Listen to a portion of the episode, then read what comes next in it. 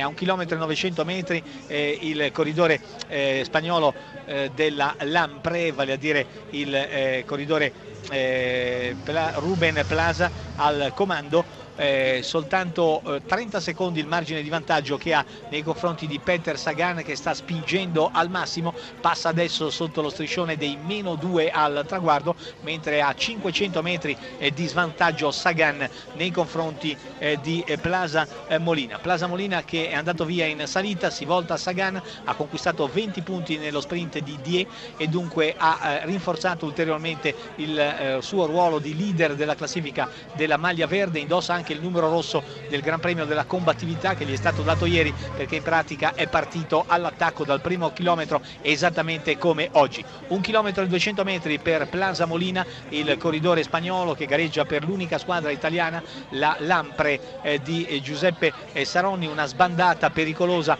all'altezza della penultima eh, curva. Nel frattempo Sagan si volta per controllare il suo vantaggio nei confronti degli inseguitori che sono Grifko, Erviti, Hansen, Allergolas, Trentin, Irizar, De Oliveira e Navarro. Qualora arrivasse secondo eh, conquisterebbe altri punti preziosi e a questo punto la maglia verde non gliela toglierebbe più nessuno. Non vince un corridore spagnolo eh, un corridore italiano vince comunque un corridore che gareggia per l'unica squadra italiana Pro Tour. Eh, Plaza Molina ormai eh, a vista del traguardo eh, si sta per preparare al successo esulta con il braccio eh, sinistro proteso. Continua però a pedalare, adesso si sistemerà gli occhialini e i guanti eh, per eh, sistemarsi per il trionfo finale. Bravo eh, Molina, corridore della Lampre Merida che va a vincere eh, questa tappa, eh, Peter Sagan sarà il secondo, ecco le fasi di preparazione, ha smesso